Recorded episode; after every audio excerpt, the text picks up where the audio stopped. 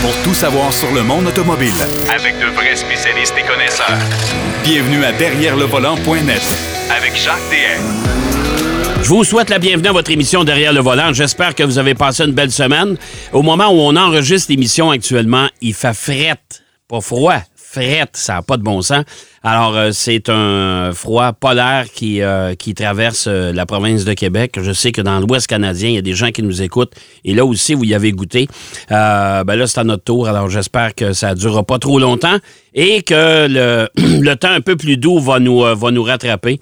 on verra bien. Bon, pour l'instant, on a une émission assez chargée à vous présenter aujourd'hui. Marc Bouchard va nous présenter son essai du Honda HRV. On va parler également tous les deux du Mazda CX-90 qui a été dévoilé cette semaine.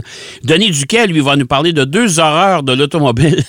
Et quand je vous dis horreur, euh, il ira mettre, bien sûr, euh, son article sur le site derrière le volant.net. D'ailleurs, je vous invite à aller le visiter régulièrement.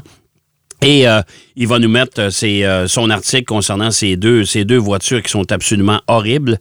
Euh, mais pourtant qui ont existé. Eh oui, et c'est ce qu'il va, il va nous parler de ça aujourd'hui. La Hoffman 50, 1951 et la Tasco 1948. Euh, c'est vraiment pas beau. Euh, pendant qu'on va se parler tous les deux, moi et Denis tantôt, je vous inviterai à aller peut-être sur le web en même temps pour aller voir ça. mais d'entrée de jeu, deux autres essais routiers cette semaine avec, vous le savez, c'est un nouveau collaborateur qui est là déjà depuis quelques semaines. Euh, qui est arrivé tout juste avant la période des fêtes. C'est Christian Gagnon. Salut, mon cher Christian. Salut, Jacques. Je vois que ta voix est bien revenue. Oui, ben écoute, j'ai encore des petits soubresauts, là, mais euh, quand même. C'est long. C'est euh, cette, cette grippe-là, cette année, là, c'est vraiment pas Jojo. Moi, ça fait deux mois et demi, trois mois que ça m'affecte. Alors, c'est c'est long, mais écoute, c'est peut-être les soubresauts de l'hiver aussi qui font ça. Je ne sais pas finalement, au moins. L'hiver est, difficile. Oui, tout à fait. Euh, deux, deux voitures à l'essai cette semaine, Christian. La première, la Subaru Ascent, qui est le, qui est le, le, véhicule familial de Subaru. Qu'est-ce que tu en penses? Oui. Ben, tu te souviens, il y a quelques années, peut-être une quinzaine d'années, c'était les mini-fourgonnettes qui étaient la, la, grande mode. Là, on est arrivé, euh, après ça, les gens sont sentis qu'ils étaient diminués s'ils conduisaient une fourgonnette, fait qu'ils se sont lancés dans les VUS. Fait que les constructeurs nous ont fait des, beaux gros VUS à trois rangées de sièges, mais on le sait, c'est pas aussi pratique qu'une mini-fourgonnette, puis c'est pas vraiment plus intéressant à conduire non plus qu'une mini-fourgonnette. Mais c'est là qu'on est rendu. Bon. Fait que le, mais le Subaru Ascent, c'est la deuxième tentative de Subaru pour rentrer dans ce marché des, des des VUS à trois rangées de sièges. Oui. La première tentative, c'était le Tribeca en 2006. Oui. Maintenant, c'est, ça n'a pas été un succès à l'époque, mais aujourd'hui, le Subaru Ascent est beaucoup mieux placé pour, euh, pour euh, euh, affronter ses concurrents. Mais je trouve ça, je trouve ça malheureux parce que le, le, le Tribeca, moi, honnêtement, je le trouvais joli, ce véhicule-là, moi. Ben, il au début, la calandre n'était pas extraordinaire. On, ça, faisait, ça, faisait, ça, faisait, Alfa Romeo, là. Oui, c'est comme une Alfa Romeo inversée, là, mais après ça, quand ils l'ont redessiné, c'est vrai qu'il était, était pas, était pas laid, là. C'était un beau véhicule, sauf que mais il était cher au début aussi. En 2006, là, je me souviens qu'il y avait des versions qui étaient au-dessus de 50 000. Oui, c'est vrai. Ça commence à faire beaucoup en 2006. Ouais. Là, aujourd'hui, on a beaucoup replacé également l'échelle de prix, là, parce qu'on parle d'un gros VUS euh, qui peut avoir 8 places, là, 7 ou 8 places, euh, dépendant des modèles, qui part à 43 000 ou à peu près. Là. Ouais. Puis que le modèle que j'avais, moi, c'était le modèle premier qui est en haut de gamme. Là. Euh, 56 300 plus les taxes. Fait que, si on se compare à 2006, là, Subaru euh, a replacé les prix un peu. Oui, il a fait ses devoirs un peu de ce côté-là. Oui, puis, puis on s'en aperçoit à l'intérieur parce que ben, c'est moi, mon modèle avait sept places, donc euh, à rangée centrale, on avait des sièges capitaines. Ouais. C'était des sièges euh, recouverts de cuir Napa. C'était brun. Ouais. Subaru fait beaucoup d'efforts aussi sur la qualité des matériaux. Fait que le, c'était une belle couleur. L'extérieur était bleu cosmique. On était loin du, blanc, noir, gris qu'on voit souvent. Subaru fait beaucoup d'efforts pour les couleurs aussi. Euh, je sais que dans la gamme, on a des bruns, des verts forêts. on, sort du, du, lot avec ça. On essaie d'être un petit peu au-dessus. Cette année, le, le Ascent, on a légèrement redessiné l'avant.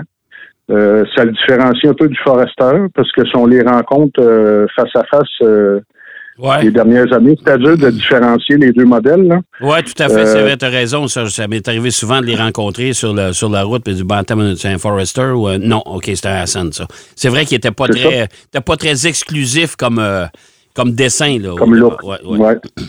C'est ça. Puis on a évité aussi le de tomber dans le piège euh, du Outback. Aussi, on n'a pas trop rajouté de, de moulure en plastique là, ah, mon Dieu, pour, ce, pour ce dessin, ça, le, fameux cladding. Là. Ouais, on, a évité ça un peu. Euh, mon modèle, lui, avait des roues de 20 pouces. Ça, ça, joue peut-être un peu sa consommation parce que ma consommation d'essence euh, était légèrement élevée. Parce que j'ai fait surtout de la grande route. J'ai même été à Ottawa. Ouais. Puis j'étais un petit peu au-dessus de 10 litres au 100 km. C'est pas énorme, là, mais, mais les codes de consommation sont un petit peu plus basses que ça, là, ce qui est, ce qui est prévu. Là. Ouais, mais il faut pas oublier que c'est un peu comme les véhicules électriques, c'est l'hiver, hein, il fait moins chaud. Euh, c'est ça. C'est un peu plus dur les véhicules actuellement. Puis quand je suis revenu d'Ottawa, ben j'ai pogné la deuxième tempête de la semaine, là, parce qu'on en a eu deux dans la semaine. c'est pas mal l'hiver qu'on vit. ouais, mais euh, écoute, dans une, dans une tempête, c'est assis dans les Subaru, moi en tout cas avec le rouage intégral, euh, qui, qui, qui, qui, est notable d'ailleurs chez Subaru, bah, moi, je peux te dire que tu es, en, en sécurité. Ah oui, oui, ça, ça, sans problème, mais c'est sûr que une traction intégrale en partant, ça augmente un peu la consommation d'essence. Oui, oui, tout à fait. il, y a plus, il y a plus de pièces mobiles, plus. Euh, ouais. euh, la banquette de troisième rangée, on, on dit souvent que c'est pour les enfants, surtout. Ouais. Euh, je dirais que c'est ça, c'est pour les enfants puis les adultes qu'on aime un peu moins. Mais euh, dans ce cas-là, euh, la banquette est pas si mal. Euh, l'espace pour les genoux, il va falloir que les occupants des places de deuxième rangée fassent un petit effort, mais je, pourrais faire une centaine de kilomètres là, assis là. Ah, ben c'est quand même pas mal. Sans, trop de problèmes. Mais c'est sûr qu'on fera pas un grand voyage à sept personnes avec des bagages parce qu'on n'aura pas tellement de place pour mettre les bagages. Ben, c'est toujours ça qui est le problème. C'est que tous les véhicules utilitaires sport qui ont une troisième rangée, il reste plus de coffre. Parce que la troisième banquette est dans le coffre. oui. Ben, le, le Ascent a quand même un petit, euh, un, petit espace là, qui, qui est bien, mais euh, c'est ça. On ne fera pas un grand voyage avec ça. OK. Euh, si, on, si on veut transporter du matériel au lieu des passagers, ben, en abaissant les banquettes, là, ça devient très grand. Sauf que les sièges capitaines de deuxième rangée font qu'il y a un trou en plein milieu. Fait que si on dit on va amener plus souvent des bagages, ben ça serait peut-être bien de prendre la banquette au milieu au dessus du siège capitaine. Ça va faire un grand plancher plat, puis vous allez pouvoir euh, embarquer des meubles. Ça, et, ça, c'est la version 8 passagers, dans le fond, avec la banquette. Oui, c'est ça. Ben, trois places au milieu, fait que ça devient 8 passagers. OK. Euh, puis c'est quasiment disponible dans tous les modèles, sauf que le modèle premier, lui, n'est euh, pas 8 passagers, seulement 7 passagers. OK. OK. Euh, j'ai essayé. Ben, on a comme euh, les deux mondes euh, en ce qui a trait au tableau de bord. le, côté instrumentation, lui, est comme de la vieille école, des cadrans analogiques, un petit ordinateur de voyage au milieu qui est facile à configurer. Au centre, on a désormais un grand écran de 11,6 pouces que tu dois sûrement adorer. Je sais que tu adores les écrans. Oui, oui. Euh, même, le modèle de base, le modèle euh, a l'écran de 11,6 pouces, mais je dois dire qu'il est très bien fait. Moi, j'aime les écrans, mais à condition que ça ne distrait pas énormément. Et euh, on a mis les commandes de ventilation sont tactiles dans le bas, mais si on ne veut pas les utiliser, il y a des boutons aussi. Bon, ça c'est une bonne nouvelle. OK. La même chose, le volume de la radio, il y a un bouton pour le volume, un bouton pour changer la station. Fait que si on veut pas trop se servir de l'écran, on peut, on a quand même quelques boutons pour. Euh, bon. Pour, ça, c'est la bonne nouvelle, parce qu'il y a beaucoup de constructeurs, c'est l'écran, c'est tout. Et là, là, ça, ça. c'est distrayant à ce moment-là. Mais là, sur les côtés de l'écran, on a mis quelques boutons. OK. La, ventilation est à trois zones, ça veut dire euh, conducteur, passager. Les passagers arrière ont leur propre euh, ventilation. Ils peuvent l'ajuster comme ils veulent. Il y a des prises USB partout. Même à la troisième rangée, il y a des prises USB. Si les enfants veulent charger le, téléphone, ils peuvent le faire. Euh, ce qui manque, c'est que Android Auto sans fil, ouais. mais il n'y a pas de chargeur par induction. OK. Puis Android Auto sans fil, ça gruge de la batterie. Énormément. J'ai fait un trajet de 60 km sur Android Auto sans fil. Oui. J'ai grisé 40% de ma batterie. OK, de ton Euh, téléphone. en- OK. Ouais, de mon téléphone. OK. Fait que ça prend vraiment un chargeur par induction, puis euh, dans ce véhicule-là, qui coûte quand même plus que 60 000 avec les taxes, là, Ouais. ben, on a oublié de mettre un chargeur sans fil. Bon, on aurait dû. On aurait dû. Ouais, on aurait dû. Euh, le système EyeSight, qu'on Ouais. connaît depuis bien des années, ouais, ouais, le système d'aide à la conduite, le, je le trouvais très bon au début quand on sortit ça, parce que les caméras sont toujours propres parce qu'ils sont à travers le pare-brise. Ouais. les essuie-glaces passent souvent devant. Mais euh, on dirait qu'ils se détériorent. Je ne sais pas si on a changé le type de caméra ou euh, parce que là, euh, il, il est aveuglé par le soleil. Quand on est aveuglé par le soleil, ben c'est là qu'on aurait besoin du système pour nous aider peut-être un peu. Ouais. Puis la même chose dans la tempête de neige, euh, il se désactivait à tout bout de champ. OK. Euh, c'est là aussi que le- la prévention de collision, c'est là qu'on en avait besoin. Fait qu'on dirait que iSac est rendu que les mêmes limitations que l'être humain. Ah, ou que, que ou que c'est- les, ou que les fameux, euh, les, les fameux sensors qu'on installe partout dans les voitures. Moi, je le sais, j'ai eu des voitures à l'essai. Euh, les, les dernières semaines, toutes mes voitures, euh, ça sonnait à tout bout de champ. Pourquoi? Parce que, bon, là, on, m'in- on m'indiquait que le, le régulateur de vitesse ne fonctionnait plus parce que les, les, les sensors à l'avant étaient, bloqués par la gadoue, des choses comme ça. Euh, tu sais, puis il y en a qui ont un degré de sensibilité qui est assez fatigant pour euh, te, te faire buzzer ou sonner un peu partout dans l'auto, à tout bout de champ, même quand tu arrêtes aux lumières. Il y a un véhicule qui vient se stationner à côté de toi. Là, ça part. Euh, ça, c'était c'était irritant, surtout l'hiver. là.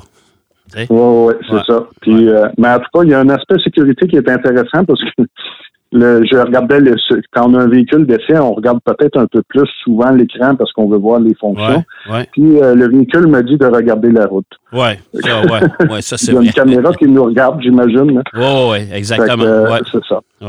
La motorisation, c'est le 2.4 litres turbo. ouais. Euh, turbo, c'est un moteur boxeur, là, comme. Subaru est un, un maître en la matière. Oh, les quatre cylindres Euh, à plat, là. Un peu comme, un peu comme Porsche, dans le fond, là. Oui, c'est ça. Ouais. Sont, euh, oui, sont- on est dans le même type de moteur. Ouais, 4 cylindres à plat, 2.4 turbo, 260 chevaux. OK. Ça, paraît gros, c'est pas euh, on fera pas de la course avec ça, mais c'est pas le but du véhicule non plus. Ouais, Euh, mais c'est très intéressant. Même la, c'est une CVT qui est jumelée à ce moteur-là, les euh, mais pas désagréable. là. Des fois en accélération, les CVT c'est désagréable, mais là c'est bien. Euh, moteur un petit peu grognon en, en accélération, mais euh, moi j'ai toujours l'impression d'entendre une coccinelle quand j'accélère. Ben, moi, là, je, coccinelle, là, Ouais, mais je te dirais, je te dirais, Christian, moi j'ai eu le, le, le, le hardback dans le, dans, dans- pendant la période des fêtes. Et la boîte CVT, moi, elle mérite encore un peu. Moi, dire, là, je- Ah j'écoute, oui? j'ai un peu de difficulté en accélération. Là, tu, tu dis, écoute, ça finira plus. Euh, je la trouve un peu rugueuse. Tu sais, il y, a- il y a des boîtes CVT maintenant qui sont bien adaptées, qui vont même simuler des passages de vitesse, là, où ça se fait Ouais. quand même en douceur. Mais euh, moi, je l'ai trouvé rough un peu, celle de, de, de, de Subaru. Honnêtement, dans le hardback, j'ai pas aimé Ok. ça. J'ai pas aimé ça. OK. J'ai peut-être pas eu des accélérations désagréables non plus, mais c'est sûr que, mettons, si je veux euh, dépasser un véhicule, je me sers des palettes au volant, là, pour, pour faire les rapports moi-même. Ah, c'est sûr que des fois, peut- peut-être que j'atténue un peu le, l'aspect désagréable de la CVT en me servant des palettes. Que Ah. Je me sers je, je me sers pas des palettes pour euh, simuler euh, une voiture manuelle. Là. Les palettes, c'est, jamais intéressant dans ce but-là. Ouais. Mais pour dépasser, je me sers souvent des palettes. là. OK. Ah, ben, c'est peut-être ça qui atténue justement le- le- le- l'effet de la boîte CVT. Ouais, mais je, en tout cas, moi personnellement, j'ai pas trouvé qu'elle était désagréable. Ce qui, qui était plus désagréable, c'est que j'ai trouvé que la direction était très démultipliée. Là. Et, et on sent rien. Là. On sent rien de la route. Là. C'est, euh, il y a vraiment trop d'assistance sur la direction. C'est, vraiment le, le côté mécanique qui, qui m'a vraiment euh, que j'ai vraiment trouvé désagréable. Ouais, mais ça, c'est peut-être faire plaisir aux Américains. Tu sais que les Américains, eux autres, il faut que ça soit doux, il faut que ça soit, tu sais. Les Américains, Ouais. moins tu sens la route, mieux c'est. En tout cas, le marché Ouais, américain puis est un peu comme ça, là. Puis le marché, la clientèle du hardback, euh, pas du hardback, mais du Ascent est probablement plus au sud de la frontière là, que, ouais, ouais, de notre côté, malgré que j'en rencontre beaucoup. Là. Ouais, ouais. Fait que tout ça pour dire que je, je trouve que c'est un, un excellent véhicule. Euh, J'aurais aucun problème à, à suggérer ça, à mettre sur une liste d'achat. Mais, mais, comme je dis souvent, si vous êtes un amateur de design, vous aimez euh, des voitures qui ont un certain caractère, euh, chez Subaru, c'est un peu tranquille. Tu sais, le Ascent, là, c'est... Non, euh, c'est... ouais, ben, hein? l'aspect, utilitaire prend le dessus sur... Oui, oui, oui, c'est ça. L'aspect design, là. Oui, oui, parce que le Ascent, c'est assez, beige, assez beige, merci, ça, là. là. Oui, c'est assez beige, mais ça fait le travail qu'on lui demande. De, très belle façon. Oui, tout à fait. écoute, mon cher Christian, je sais que tu voulais nous parler de la Mazda 3, mais on n'aura pas le temps. Parce que, ah, pour vrai? Ben, j'avais, essayé, de couper mes notes pour être ben, Non, non, mais c'est correct. Non, non, mais c'est correct, mais on n'aura pas, le, pas le temps d'en parler cette semaine. Mais euh, dans, notre prochain rendez-vous, j'aimerais ça que tu me parles de Mazda 3. On pourra peut-être comparer nos notes parce que j'ai ça à laisser cette semaine, moi. La Mazda 3 Sport, même, euh, 4 roues motrices. Turbo blanche. Oui, et voilà.